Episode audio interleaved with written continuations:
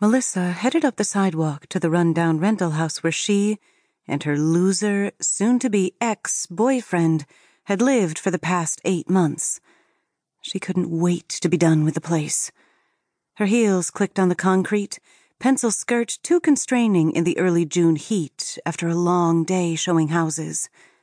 She braced herself for the annoying clutter of half filled moving boxes. At least it meant that in less than a month, Jeremy would be out of her life forever. The relationship never should have happened in the first place. She'd mistaken bonding in a crisis situation. Jeremy had saved her life after he and his buddy had kidnapped her last year. For true love. Maybe she just wanted what her sister had with her new husband. In another of her classic bad judgment moves, she'd forgiven him for the kidnapping, been grateful for his change of heart moved in with the guy who'd put her life in danger. That effed up statement pretty much summed everything up.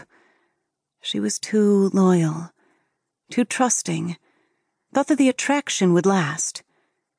It hadn't. Four months later, she'd been totally over him, but it had taken her four more to figure out how to get out of their lease, even after they'd broken up. Her stuff was already packed into boxes. By this time next month, she'd be free of Jeremy and this dump. She unlocked the door and pushed it open, then stopped dead with a gasp.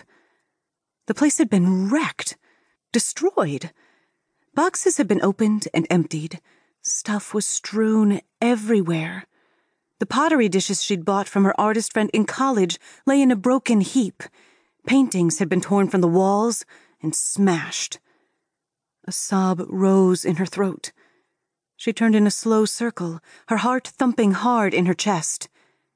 When she saw the maroon spray painted words scrawled across the back wall, she screamed. Pay up by Friday, or you both die. A sheet of ice flashed through her. She literally couldn't move couldn't breathe. Her body trembled all over. Her hand closed around her cell phone, but something stopped her from calling 911. This wasn't just a break in, it was personal. And it had something to do with Jeremy.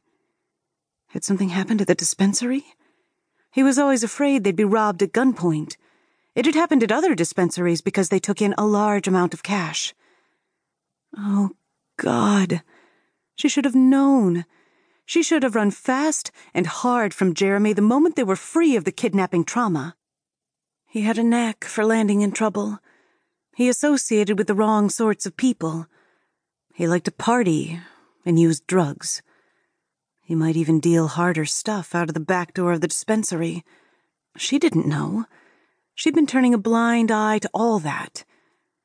Would calling the cops ensure someone's death? She gulped.